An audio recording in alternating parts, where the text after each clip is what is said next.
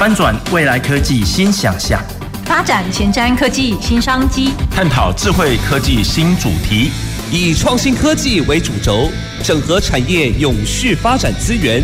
让科技产业圣火从高雄起跑。欢迎收听南方科技城，本节目由高雄广播电台与国立高雄科技大学产学营运处合作直播。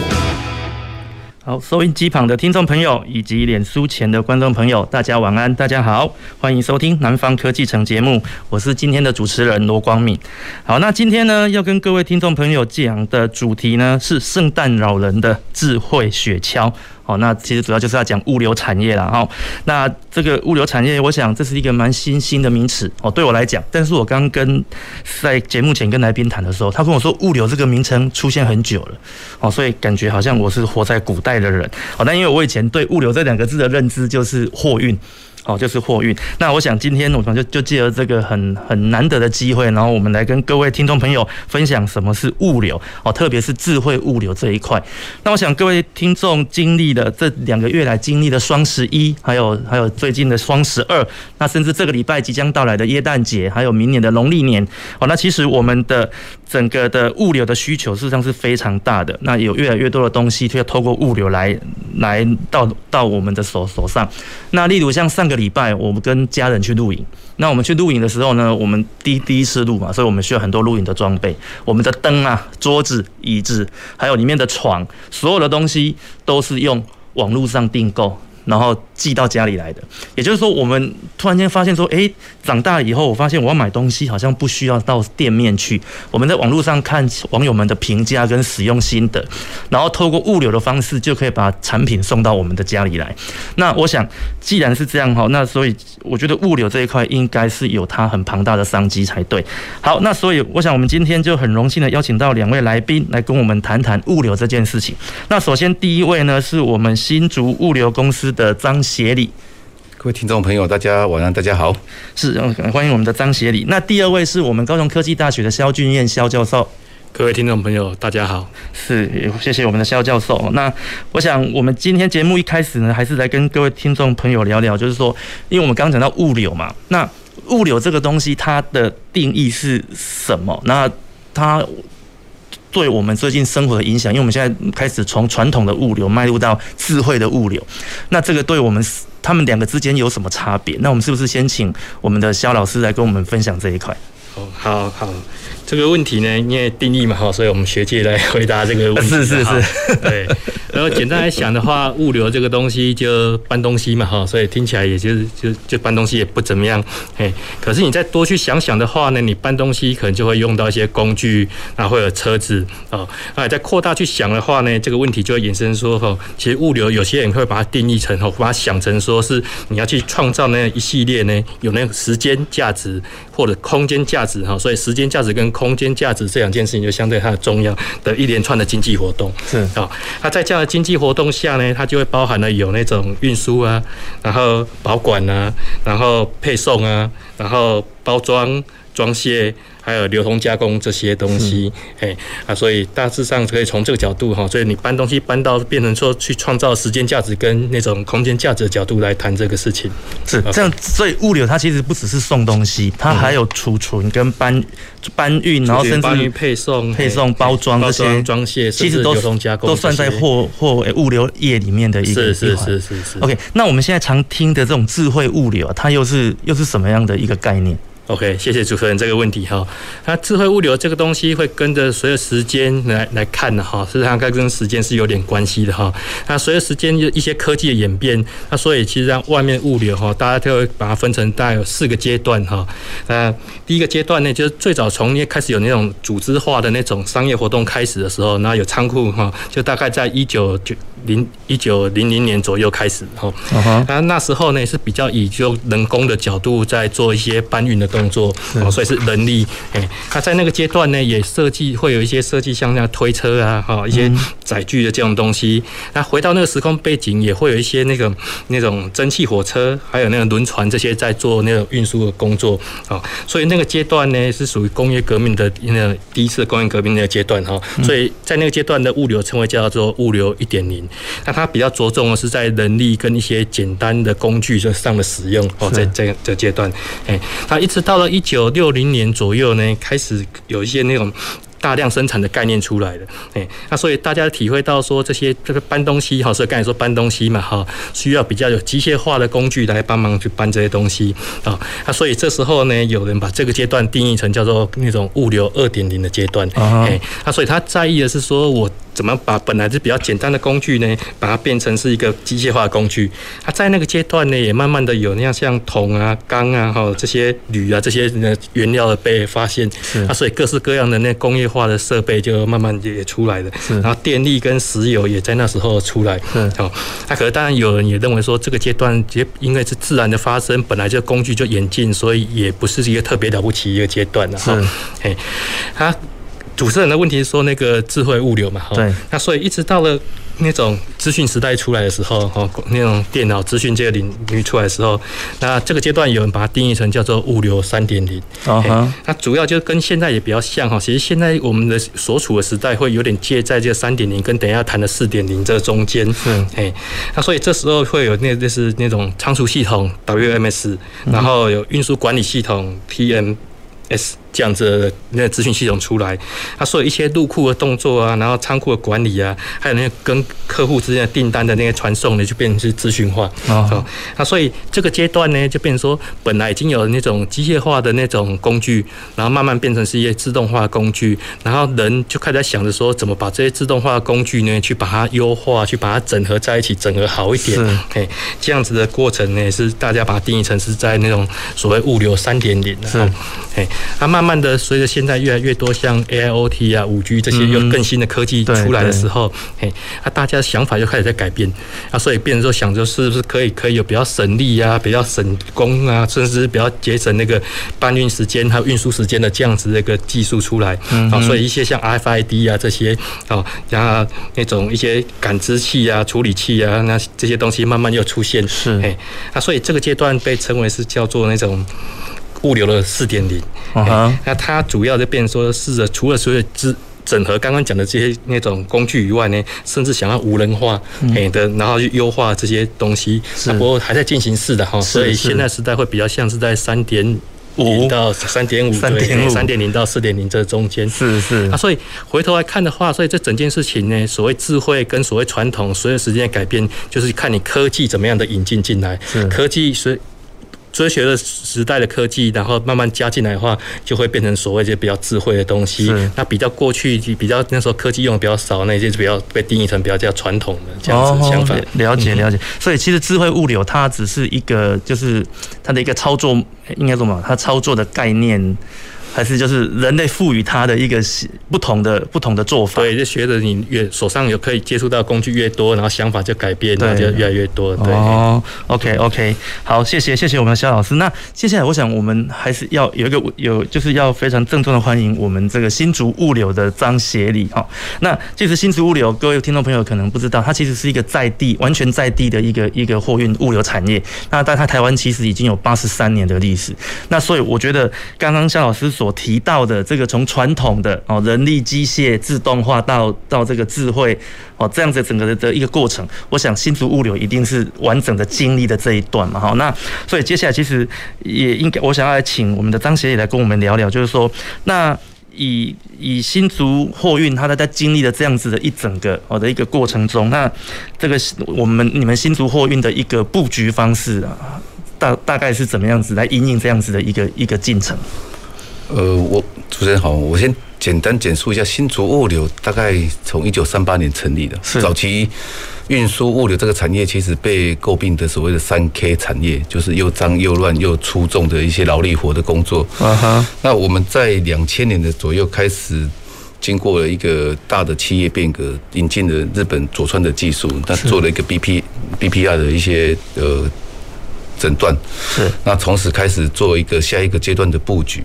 那近年来，其实我们又在面临的第三个阶段的一些调整，就是面对现在的智慧化的物流，包括的呃 I O T、I C T 的进步，然后我们开始又重新再想要更进一个阶段来完成接下来的一些使命哦。是。那呃，近期因为新竹物流大概就是呃，我们拥有八十三年的历史，其实我们在这个产业里面，其实拥有很多的呃第一，包括呃各位所耳熟能详的是影像监控站的查询。那把新竹物流每一件货都条码化，就是为了未来的一些呃作业能够更标准化的做一些前置的准备。所以这几年来，我们也是累积很多很多的大量的数据。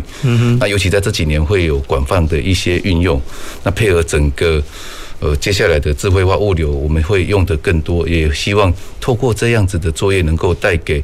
人们更便利、更及时的一些。快速的能够收到货的一些动态是，那这样子的因应的的的过程中，那新竹物流这边需要投入的跟你们的获利会会有很明显的一个一个落差吗？呃，就是就是您刚所提的，就是希望我们的客户可以就是尽快的收到货嘛。那这其实是站在客户这边的一个角度来思考这个问题。那对于你们公司在营运上的一个一个利润。您觉得这样子的发展对公司的一个永续是有帮助的，还是说是反而是一个经济上的压力？呃，其实，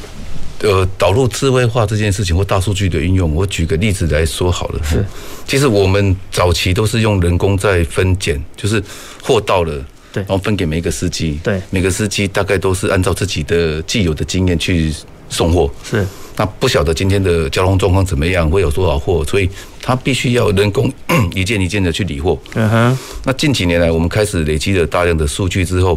我们司机来上班之前，其实我们已经把所有的资料都透过分析。那每个司机今天要送的路段都是透过智慧化的，从拣货开始，货已经帮他分好一堆一堆，这些是呃第一个小时要送的，第二个小时要送的，这是第三个小时都帮他做好了，然后分好一堆一堆，司机只要随着他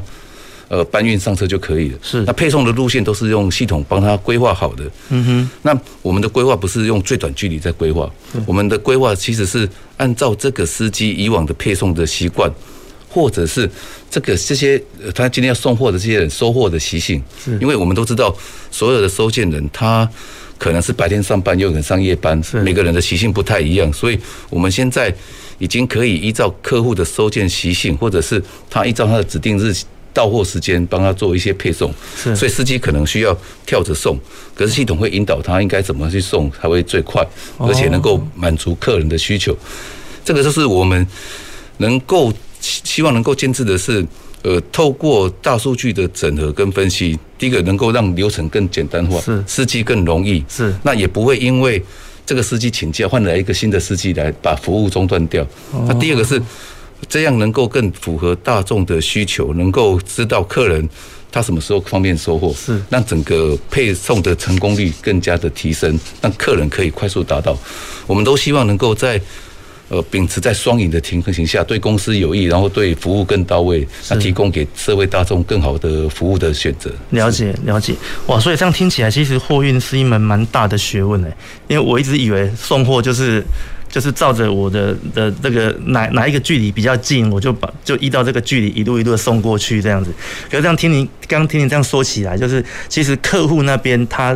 方便的时间，其实也是你们在物物流上需要考量的一个很重要的点。是因因为每个客人他每天的作息或者是他上班的时间不一样，我们甚至很容易呃打扰到他们。是，比如说他是从业医疗人员，他可能要今天要轮轮值夜班，哦、经常现在轮值夜班的。如果一大早去跟他按门铃，其实会打扰他他休息的时间。嗯、那这样子其实对收件人是不方便的。嗯、那其实这个需要很长时间的。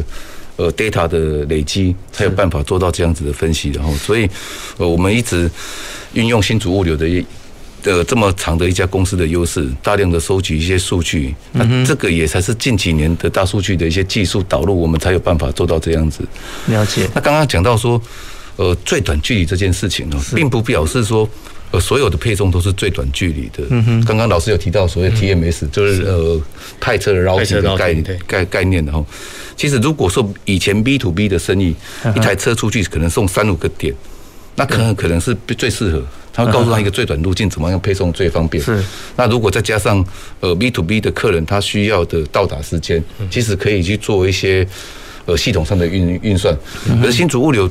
目前为止，我们看起来对 T M S 这件事情，我倒有一个另外一个见解，因为新竹物流目前大概拥有两千五百部的市区的配送车辆，嗯，那还有一千台的机车，嗯哼，那所以我们的涵盖度已经相对比较高了哈，所以我们现在的呃大部分都是用智慧型的路线在做，不会用最适的那个最最短距离在做。Okay. 我举个例子来讲的话，呃，比如说我我因为我来自台北啊，所以台北市的忠孝东路四段就是SOGO这边。我们光光忠孝东路四段可能就有六部车在里面， uh-huh. 那大概方圆只有不到五公里以内。是这个五公里以内，我就有六台车在里面，所以我们要的不是最短距离，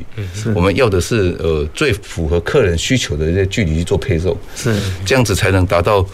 呃我们对客户的承诺跟客户的满意度这样子的一个表现。是是是，了解。刚刚其实我们协理有提到一一个一个名词，我想这个名词很专业，可能很多听众朋友不了解，就是所谓的 B to B 啦。那那是这部分，我想我们是不是请我们的萧老师，因为他毕竟是老师哦，因为以老师的这样子一个身份来跟我们来解释哦。因为我们现在在配送上，我们常常听到说 B to B 跟 B to C 嘛，那这个部分它其实它到底有什么样子的一个差异 ？OK， 所谓 B to B 是那种 business to business 哈。那我们刚才在谈的物流，不是说它是搬东西嘛，对不对？对对。那当我搬东西是去帮别人搬东西的时候，那就会所谓有变成所谓第三方物流，就我本身独立单独是负责在帮人家做仓储保管，然后做货物运输的。是、uh-huh. 欸。然后我的客户呢，就会有来自于企业的，把他的东西那种委托给我来送，那送给另外一家企业，这样子称为叫 B to B。哦。那如果是要送给那个最终的顾客的话，就称为叫 B to C 这样子。OK、欸。所以我们在家里收到货运寄到我们家里的，嗯、那就是所谓的 B to C。对对对。哦、oh, ，OK OK。所以那这样子来讲的话，那以新竹物流来讲，那你们是比较着重在 B to B 这一块，还是在 B to C 这一块？呃，新竹物流目前大概我们 B to B 的生意跟 B to C 的生意大概大概是五比五，甚至宅配就是 B to C 的生意已经快大于 B to B 了，甚至快到六成了，哦、大概六比四的结构了。是，这应该怎么说呢？呃，新早期的新竹货运，甚至新竹物流早期的状况，应该都是以 B to B 起家的，就是做送工厂跟工厂的货，或者是工厂到店面的货，或者是工厂到经销商的生意为主。对，对，那我们大概呃看看一些先进的国家的一些物流的发展，我们都知道，慢慢的呃很多的通路商开始会去中间化的概念，就是从工厂直接会直配到消费者这些作业。对，那慢慢的台湾其实在将近二十年开始也发展了一些邮购公司，是或者是电视购物。是，那当时新竹物流就是承接台湾的第一个电视购物的第一间货，开始准备做宅配这样子的生意哦。哦，所以从二十年前开始，新竹物流开始做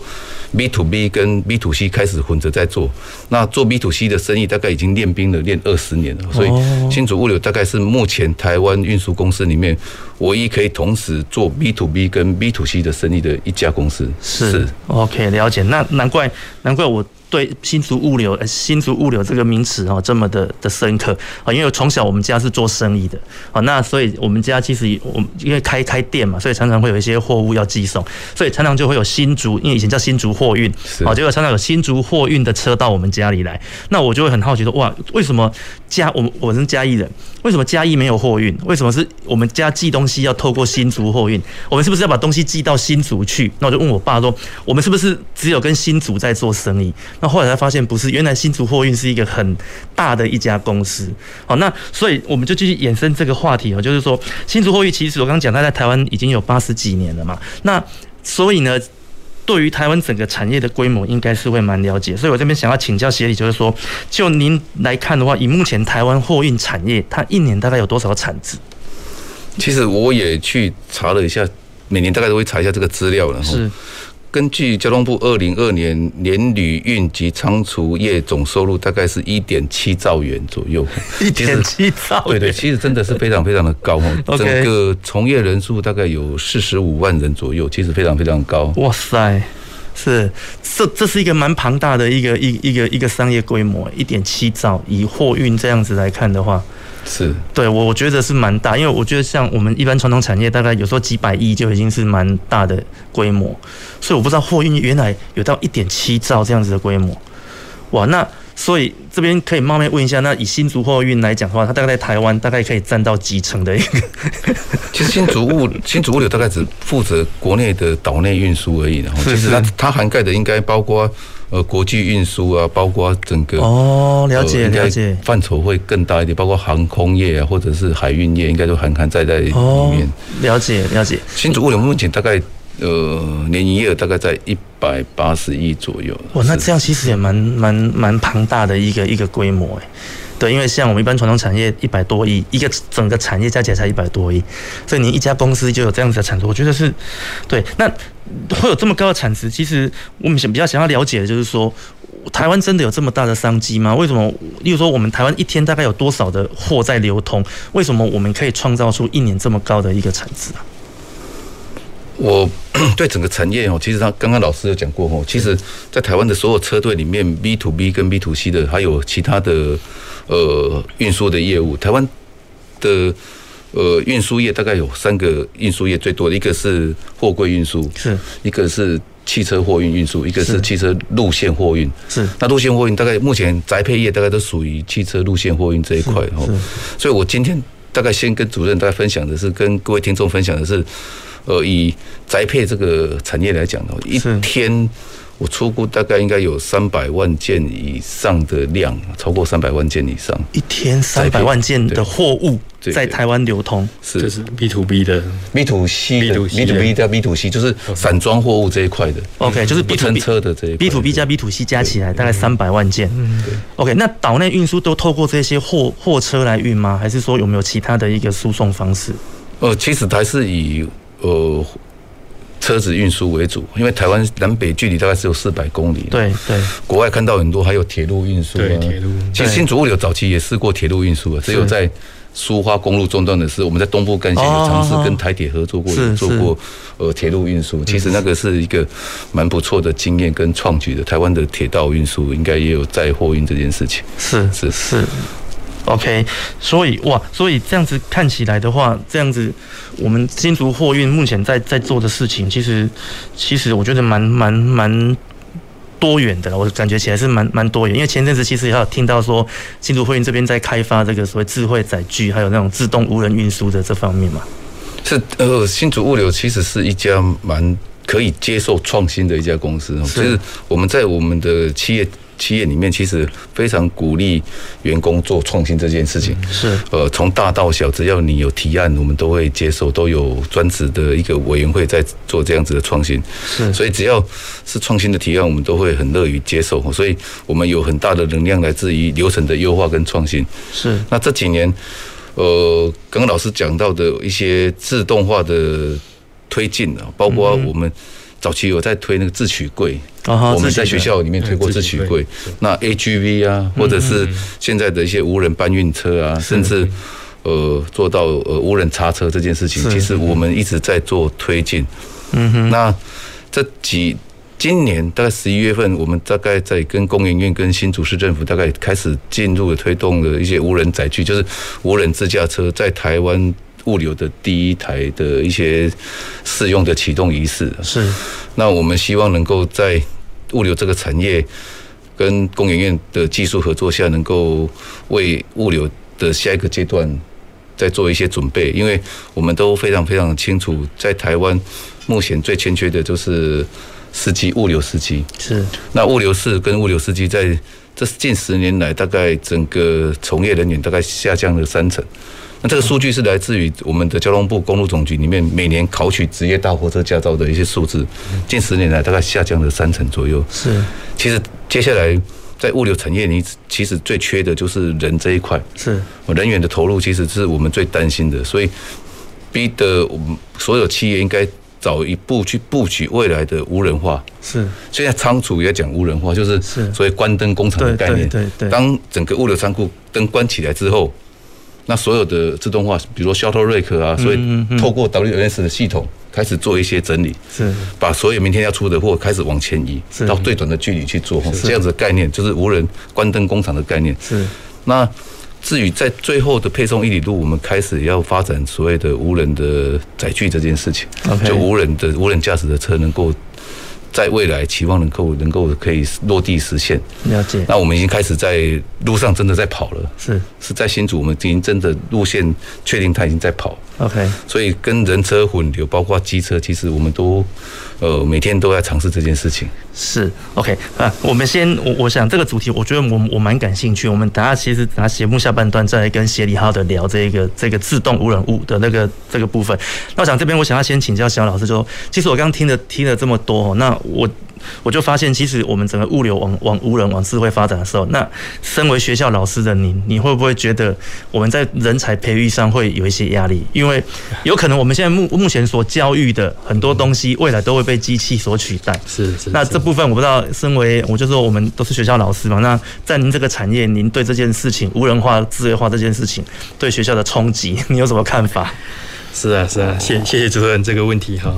对啊，那因为整个物流的在智慧化转变的话哈，那科技导入的越来越多嘛哈，是，那所以实际上学生要具备的能力也会就变得跟着在在转变了哈。对，那所以早期从如果比较从劳力的角度来看的话，可能人家会要求说学生的执行力要好，哦，你要搬东西，然后沟通力要好，跟送货的时候跟那客户的那个互动，哎，然后慢慢的到了你比较资讯的系统进来的时候，事实上整个物流的形态还蛮多的哈。刚才谈到 B 二 B、B 二 C， 它也有 C 二 C， 各式各样不同。甚至如果一些商业行为在导入进来的时候，在一些供应链上的互动的模式下，然后学生要去对这些系统呢，它除了说资讯系统，你要怎么去设做一些设定。啊，有关这些设定可能得晚一点，我们再再可以再仔细谈了哈。哎，他怎么去做设定？所以换句话说，怎么去使用这些资讯设备？然后甚至说，当它变成是一个自动化设备的时候，你设备遇到问题的时候，类似人家工厂要去排除这些设备的故障，哦，然后要去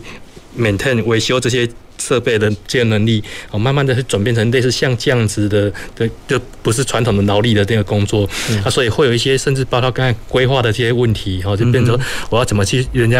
刚才说。刚才张协也这边谈到了哈，就是系统已经自动会产生这些那种拣货单啊、送货单，然后就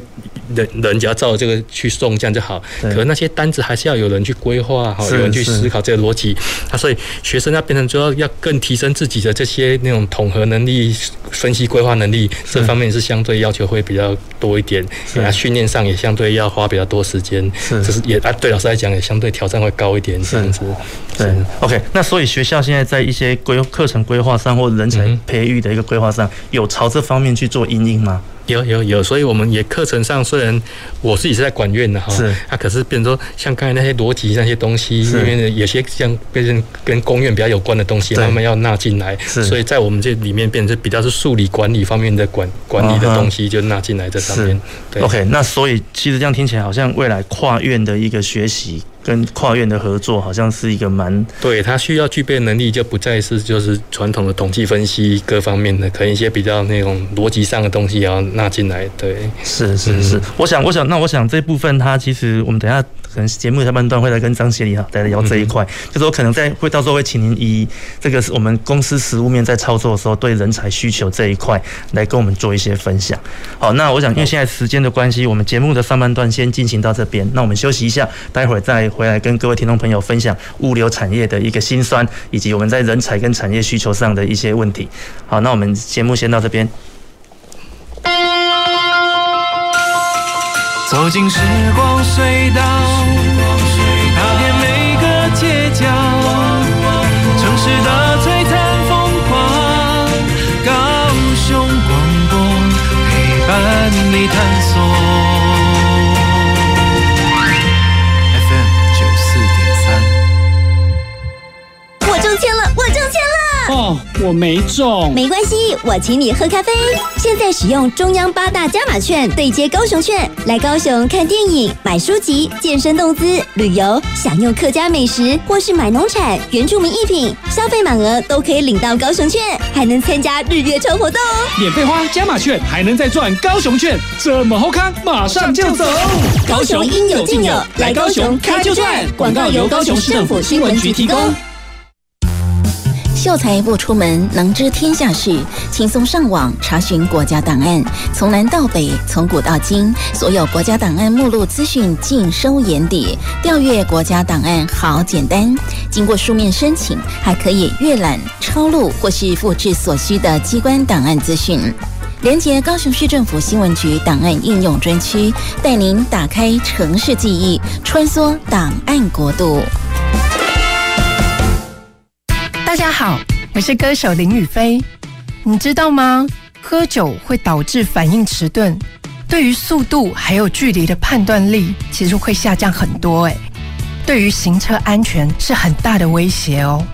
提醒驾驶的朋友，酒后不开车，以免危害他人还有自身的安全。欢迎继续收听陪您一路平安的高雄广播电台 F M 九四点三 A M 一零八九。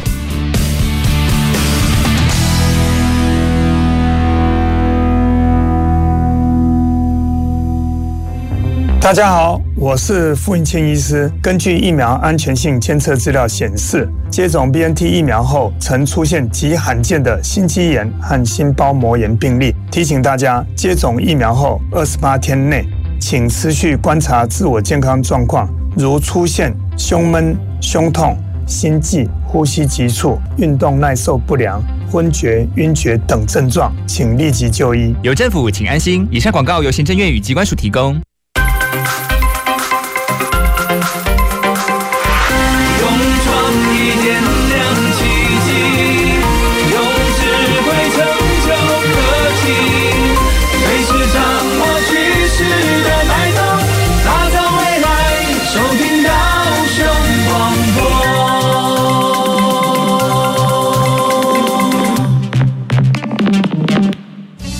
前瞻的，未来的，您现在所收听的是提供您最多科技产业新知的南方科技城。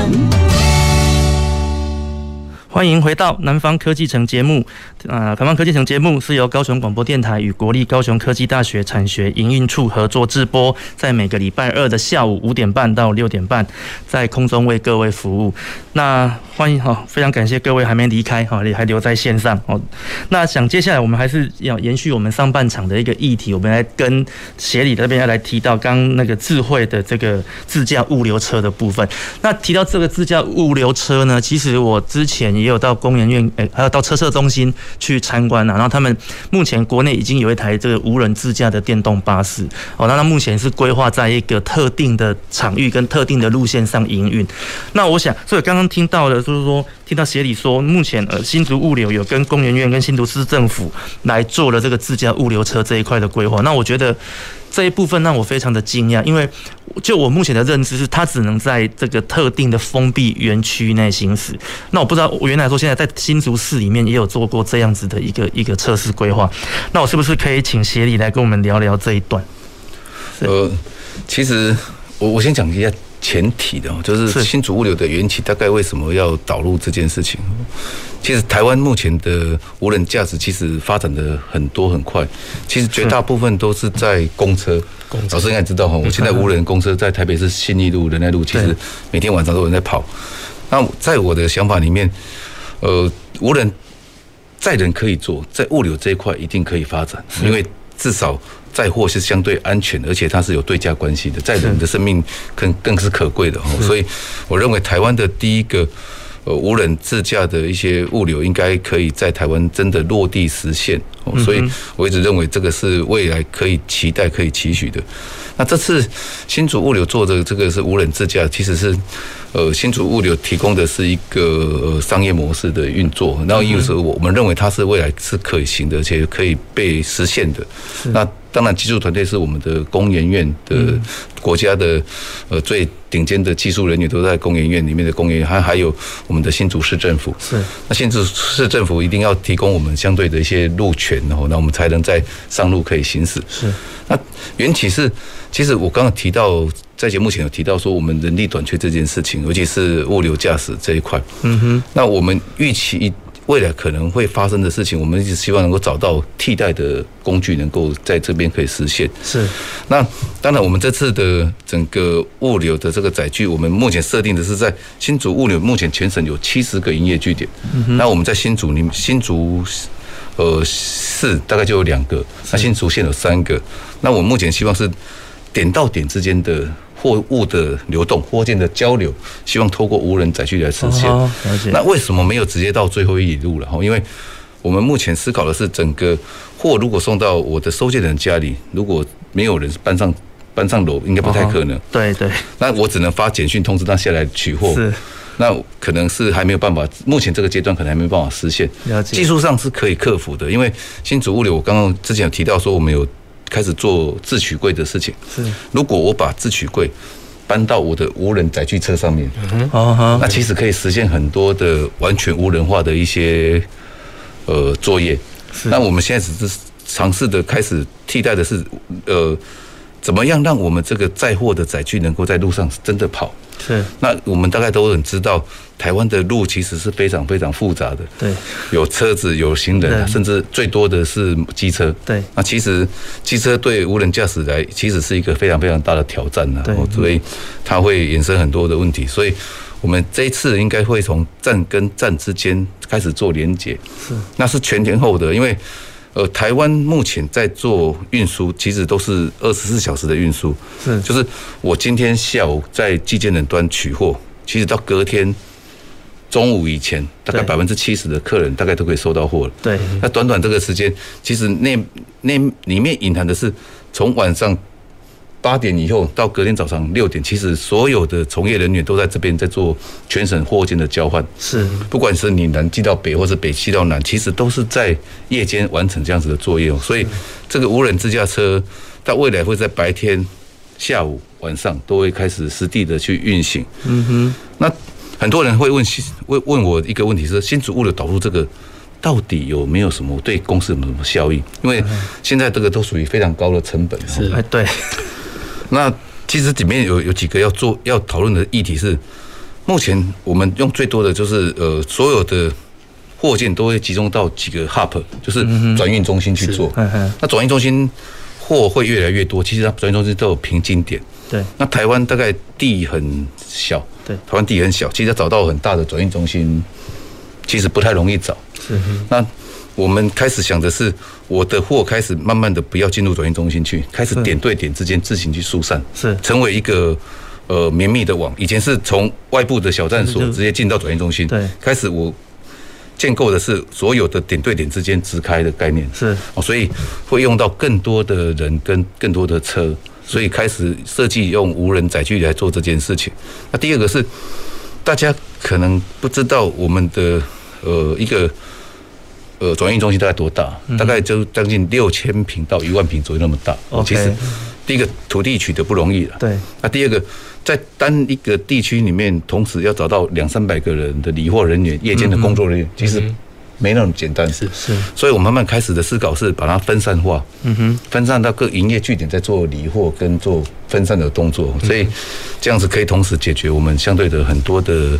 呃，遇到困难的问题是。那目前的进度是我们每天开始都有在呃新竹的两个营业所据点之间，白天晚上都开始在运作。哦哦哦哦，这个是我们的构想。OK， 所以目前其实这已经在已经实际在发发生的事，已经在发生的事。哦 ，OK， 那所以那个路路权的部分，就是新竹市政府这边同意贵公司来做这样子的。是是是。OK， 那我觉得这是很很不容易的事情，因为其实现在。因为车子电动化以后，会其实面临到很多问题。我们之前在其他的主题上有提到，因为现在自动车的问题的话，未来如果发生车祸或跟行人有一些碰撞、一些财损的部分，它在球场其实会有会有比较麻麻烦的一个一个问题存在了。主持人非常非常专业，没有没有。其实我们呃无人自驾车的这块保险，其实也是我们在整个这个。呃，作业里面其实要很重要去 study 的一块，是因为现在的保险机制里面对无人载具的赔偿，其实是要花很长时间在跟我们的保险公司在做讨论。对，其实这个是非常关键的一点，因为现在呃所有的驾驶都是有人在驾驶的，其实保险公司也在思考什么样的条例可以来符合这一块。对，其实这个是我们目前正在做的工作。哦，是是是，所以目前这部分我们你们只是先试行让它去跑，但是后续有很多保险这部分实际上是还在进行中的。对，可是目前在运行上面其实是呃无人自驾自己在跑，啊，可是目前上面都还是做一个人，哦，在做安全确保。了解了解，对对 对, 對 ，OK 是是是 OK。好，那所以我想。我觉得自驾车这个这个概念，我觉得是很棒了，因为其实为了像帮我们看到很多大陆的一些仓储，对岸的一些仓储，它其实里面有很多自己的机器人在那边搬运嘛，它其实不需要人力的。我如果各位听众听众朋友或观众朋友有看过那个画面，它就是一个仓库里面，里面就有自动有机器人，然后自己去做货运的一个搬动。那我我想或许这个是未来我们在整个物流上需要实现的一个的一个目标。那所以我这边想要请教萧老师的就是说，那面就是针对这样子的一个操作哦，新的物流方式的操作啊，那您个人有什么看法或建议 ？OK， 所以我们刚才在谈到这个智慧物流嘛，哈，所以是从科技的角度在切入在思考了哈。那刚才从张协理这边我们也听到说，那个新竹物流它也开始在导入这些科技。好，那我刚刚是想到一个问题，刚才没有问的哈，就变成说，那我们用无人驾驶车，那如果在台湾这样的情境下，我如果用铁路去送的话，送到那边再去换成其他车再进去，这样是不是可以取代无人驾驶车的逻辑思考？好，那我先我先延伸刚刚那个主持人的这个问题哈。嗯，那所以我们在谈这智慧物流的时候哈，所以除了从科技的角度去思考以外呢，当我们引进这些科技，那物流的能力越来越提高的时候，我们是可以试着从商业角度来思考。嗯，那我们做一些不同的商业行为，甚至创造一些新的商业模式的话，或许一些思考逻辑就会变得不太一样。然后，嗯，对，那当然，刚才我们在一开始在在聊的时候是谈到有所谓的那个日日本体系的 just in time 那个概念的哈，嗯，哎，那我这边举一个例子哈，比如说在美国体系的我们会称为叫供应链管理，哦，然后在日本体系它变成是卫星工厂，卫星卫星那个的供那个供应商的供应商的这样概念的哈。OK， 那，啊，谈这个干嘛呢？哎，欸，当然供应链管理已经是一一段时间的一个商业逻辑的概念哈，哦。那可是在你这样子的商业逻辑的概念下呢，随着科技的进步，早期我们在看物流的东西，从你的生产开始，然后一路送到客户那边，这样比较直线式的这样子一个一个作业方式。嗯，那当你去引进的那种所谓卫星工厂，我用日本体系就来讲会比较容易理解的哈，哦。我一个大型的一个制造商哈，那我认为我自己的能力相对比较强，那所以我也要去拉拔我的供应商，这些小供应商哈，我的卫这些卫星工厂，然后试着我是出钱，我做提供你的资讯的服务，那甚至给你一些额外的，比如说我单价也稍微拉高的去跟你，哦，拉拔你，让你变得比较厉害的时候，这时候一个比较代表性的叫做那种。那种 vendor management 的 inventory 供应商代管库存的一个概念就出来，好，变成说我这些卫星工厂呢，试着来帮我的那个中心的工厂呢来管这些库存。嘿，那，啊，当这样子一个科技进来，资讯的不一样的时候，我的物流的流向就变得不同。是，哎，啊，所以整个思考的组合的，刚刚是我们谈到说，物流的它的组合是有什么运输、保管、配送、包装、装卸、流通、加工这些，这是大的一个操作，所以听起来都不是一个很复杂的操作。嗯，可当把这些操作呢去重新把它再切小，然后再重新不同组合的时候，面对这些不同的那个商业模式，你的组合方式就会不同。是，哎，那也延伸我们刚才在上半段的那个那种话题的哈，那所以学生要变成在。思考这些的我这些作业的组成怎么样的组合的状况下会适合是一个 B 二 B， 适合一个 B 二 C， 甚至是一个 C 二 C 的这样子一个运作模式。那在搭配这些不同的科技应用进来的时候，就会产生一些新的不同的一个模式，一个新的体验。是，哎，那这些可能是未来在智慧物流上面哈，就因为我们有知道有这些科技进来后，应该再去更思考的有没有一个更不一样的商业模式可以互动这样子。了解，嗯，OK， 所以这个未来我这样听起来，我这未来还。还有一个好像一个会一直发散出去的的的一的一个议题那种感觉。对，然后我如果再举一个例子来看的话哈，比如说刚才也谈到红酒了哈，所以比如说如果有那个厂商哈，就进了好几货柜的那个或一个货柜的红酒进来，是，那红酒放在这些第三方物流的仓库里面的时候，那我如果需要去贷款，我可不可以拿这些红酒去那种周转贷款。那、uh-huh. 欸啊、所以变成说，物流公司在这些科技进来的时候呢，它试着可以变成说，尝试去是不是跟这些金融行业去做一些连线工作，然后让这些如果去贷款的时候，我确保说我在仓库里面的东西在某个水准下哈的货不会被拿走，然后可以帮助他去做贷款动作。嗯、欸啊，甚至如果在不同厂商之间，我可以周转一些东西。欸 uh-huh. 这些都是因为有这样科技进来的时候呢，我们可以延伸出来的一些不同的商业模式的思考。啊，这些可能会相对是更重要哈，在智慧上再加码这些不同的，创造出一些新的不同的商业商业行为这样子。是是，老师讲的非常好。其实这个透过那个区块链的技术，其实是可以达成的。其实台湾很多的物流公司、跟银行、跟呃呃我们的产业的业者，其实现在已经有这样的商业模式。对，新竹物流也有，也有新竹物流，对对对，新竹物流跟某某些客户其实有这样的合作，让我们它的存货存在新竹物流里面，存货就等于现金，让银行有所谓的担保，它知道他目前的库存有多少，我只要每天 pass 给他，是、嗯、pass 给银行，透过区块链的技术，要的一些大家有节点不一样，对，也也变成有足够信任感，就他会可以抛相对一些资料，让银行可以确认说我的库存都在新竹第三方物流这边、嗯，他的库存就可以让他做担保，可以让他得到比较多的贷款、嗯，甚至可以比较低的利率拿到这些的贷款的成数，其实是有的。嗯、其实台湾的物流。呃，也跟主持人、跟还有听众分享一下，其实台湾的物流目前是其实相对的，呃，在亚洲地区呃算是很细腻的、精致的物流。台湾的所有的运输公司跟物流商其实都在发展成为一个综合型物流。嗯哼，那都是希望提供给我们的不管是业界或者消费者一条龙的服务。以新竹物流来说，大概我们目前从进口报关到脱柜。到仓储管理，到配送、宅配，其实我们整段都可以做。那今天的主题是，呃，智慧物智慧物流，所以很多人大概都知道新竹物流大概都是做配送为主。其实新竹物流目前大概也有拥拥有将近六万坪的仓库。哇！那今年。今年新竹物流跟工研院另外一个团队合作，其实我们在智慧仓库里面得到了全世界的爱迪生奖的金金质奖。哦，所以刚刚我讲到的所谓的物流中心里面，在夜间的关灯工厂的概念，其实我们现在讲个数字给大家听哦。我们一般在网络上消费的电商平台的仓库，大概将近都要要到十万个 S K U 数，就十万个品项。嗯哼，那这些品项放在我们的物流中心里面，其实它在每个品项在自动化仓库里面，其实晚上是要透过很精密的 W M S 跟机械机械的智慧，把所有的货开始理货，在晚上就已经把货理得差不多了。是，那白天上班的时候才开始做包货的动作。是，就是原本在其实仓库很大，其实仓库大概将近有呃。大概有两万坪左右，两万坪的仓库里面，其实要把货开始重新调整好，其实是要花很多的呃心力去做。对，所以这样子可以加速隔天的拣货流程。所以呃，所有听众才知道说，我们现在最快的下单的速度，以新竹物流的应该有四小时到货的，甚至有八小时到货的，就是好惊人的一个时间。现在台湾的电商的仓库最大大概都是在桃园地区为最多，那除了还有些分仓在中南部以外，其实。呃，以新竹物流目前的能力，你大概早上下订单，中午十一点接单。是，我下午大概在六点多左右，我们在高雄大高雄地区的，呃，所有的收件人应该可以收到货。哇、wow ！在电商平台上下的单的货， wow、大概都可以收得到。是，那那这些理货的动作是是由人来来进行，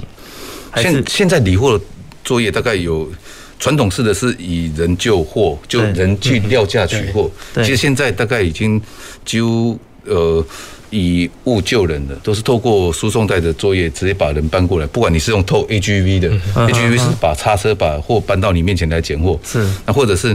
用 shuttle rack， 就是从料架上面直接取到你面前来。其实现在人只要站在这个位置，是就会透过不同的载具把你货搬到你面前来，让你捡货。是，而且同时还要做过确认，是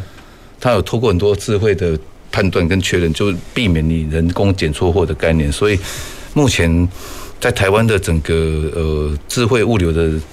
整个概念，其实在落地其实都是非常非常的前卫的，其实跟同大概跟全世界都是接轨一样的作业方式。了解。我我呼应这个问题的哈，所以刚刚我们在上半段谈到说学生的能力嘛哈，啊，刚刚张协理提到这个东西，让我想到就是这个其实蛮好的例子的哈，就变成我们刚才讲说这些作业，比如说拣货，拣货就是把它东西从架子上拿下来嘛哈，那、嗯啊、理货是把它放到适当的容器里面要送出去，这叫理货嘛哈，哎，那、啊、可是有些时候呢，你可能会用比较那种离线的时间，比较比较离峰的时间，那会变成说拣。拣货的动作做两次，先把它拿到一个货架上，然后再到时候再包到另外的地方。比如说，人家像那 Seven、全家这些，要再配到店里面的每每天的那些生鲜用品的话，可能就会用这种方式去处理。那、啊、这也是呼应到说，所以变成说，除了有这些资讯系统以外，学生哈一个一个新进的员工，他要有能力去构思这些事情，思考这些事情，然后去组合这些不同的这些微小的这些不同的作业，然后去数。做一个适合那样子的一个特性的一个一个一个作业流程来处理，是 是, 是、嗯、OK。所以我觉得这个这个议题，我想我想这个议题对我们来讲啊，这个其实从整个我们从整个呃物流业的一一个发展跟内部的一个一个呃一个作为，然后那还有包括人力要如何来因应这个，我想这个其实应该是我们应该应该怎么讲，就是说它是一个很难。诶、欸，我们目前来讲，应该很难找到一个统一的方向来解决这件事情。它其实是一个随着随着不同的一个一个科技形态的演进，然后我们要来来来对应它。哦，我这样听起来，这个。这个物流已经完全超脱我在今天节目以前对这两个字的一个一个想象了。好，所以我刚听完，哇，我就发现原来我们在能够那么快速的收到一个货物，它其实它的背后隐藏了这么多的一些细节跟专业的好的一个操作在里面。哦，包括这个半夜就已经有人把这些货物全部都处理好了。对。那所以这样子，照这样子看起来，那人力的需求应该是非常的大喽。其实。在产业里面哦，其实我刚前提有提过说，产业其实现在最面面临最缺的就是，呃，人力这个问题。不管是呃，我们现在物流司机刚提到少很多，对，那呃，现在的理货人员其实也少缺很多，对，是这两个。所以呃，不管是被动式的，或者是呃，产业界希望往前进的哦，都是。都是在解决这些问题，包括自动化、智能化、智慧化，都在谈这个事情哦。所以相对的，现在的产业的人才需求，嗯哼，我我也对这个有一些想法哦。就是对产业的需求，其实不再只是呃，我们一般讲的产销人发财，在物流业这是最基本的。是。那除了现场的用人以外，其实慢慢的在物流。在物流这个产业里面，慢慢的需要的很多大数据的人才，嗯哼 ，A I 的人才是，那工业工程的人才，工业工程是其实你要导入自动化、智慧化，其实前端的整个流程的重塑，嗯哼，一些规划，刚老师提到的一些流程的重新规划去量测，其实都需要各个不同产业的领域。那在系统开发，其实在这个阶段其实很重要。系统开发的连结跟智慧化、智能化其实是连结在一起的。嗯、那当然，其实目前的 I C T、I O T 跟 五 G 的技术，其实对这个加速整个物流的变革都有非常非常大的影响。嗯、所以我们认为，呃，接下来。呃，在物流产业其实是非常可以蓬勃发展的，而且它的呃进步的加速的脚步是越来越快。那以新竹物流来讲，我们一直在跟几个重要的大学有一些合作，啊、我们都希望把这些好的人才引进到物流来，是，是然后长期的做一些培训跟。是，我因应未来的人才的需求是了解，所以其实这几个礼拜我们主持节目以来，我就发现一件事情，其实很多来宾不管今天我的主题是什么，到最后其实大家都会听都会提到 A I、I O T、五 G， 也就是说，仿佛好像未来的时代，这是一个对我们来讲是一个。尤其是对现在的学生啊，新这一代的年轻人，这好像是一个蛮重要的一个议题。好像仿佛你只要能够知道这些东西，你未来在就业上，你的领域就会比较宽广。好，所以我想这部分各位听众朋友，如果你们哦就是有持续收听节目的话，你们大概就会知道我刚刚讲的这件事情。其实这几个礼拜来，其实或这几个月来，其实各行各业其实都一直谈到 五 G、A I 这这这件事情啊。那所以我想这的确未来会会影响到我们的一个生活。我我举个例子来讲好了哈。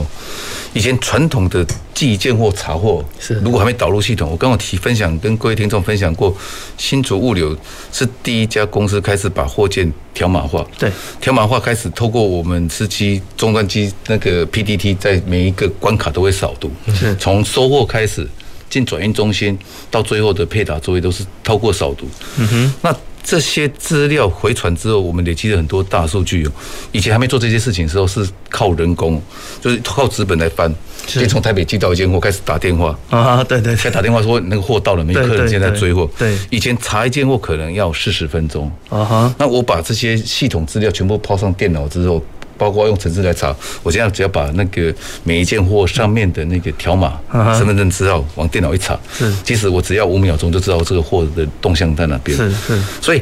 呃。目前物流的技术虽然是这个是最基本的一个作业，只要你落实作业，其实你看以前的四十分钟到现在五秒钟，其实它差异会有多大？对，没错。所以未来的这些技术的导入，对未来整个物流产业的改变变革，其实非常非常的恐怖。是。那现在还有个技术是影像辨识。哦哈。那其实影像辨识也是未来在物流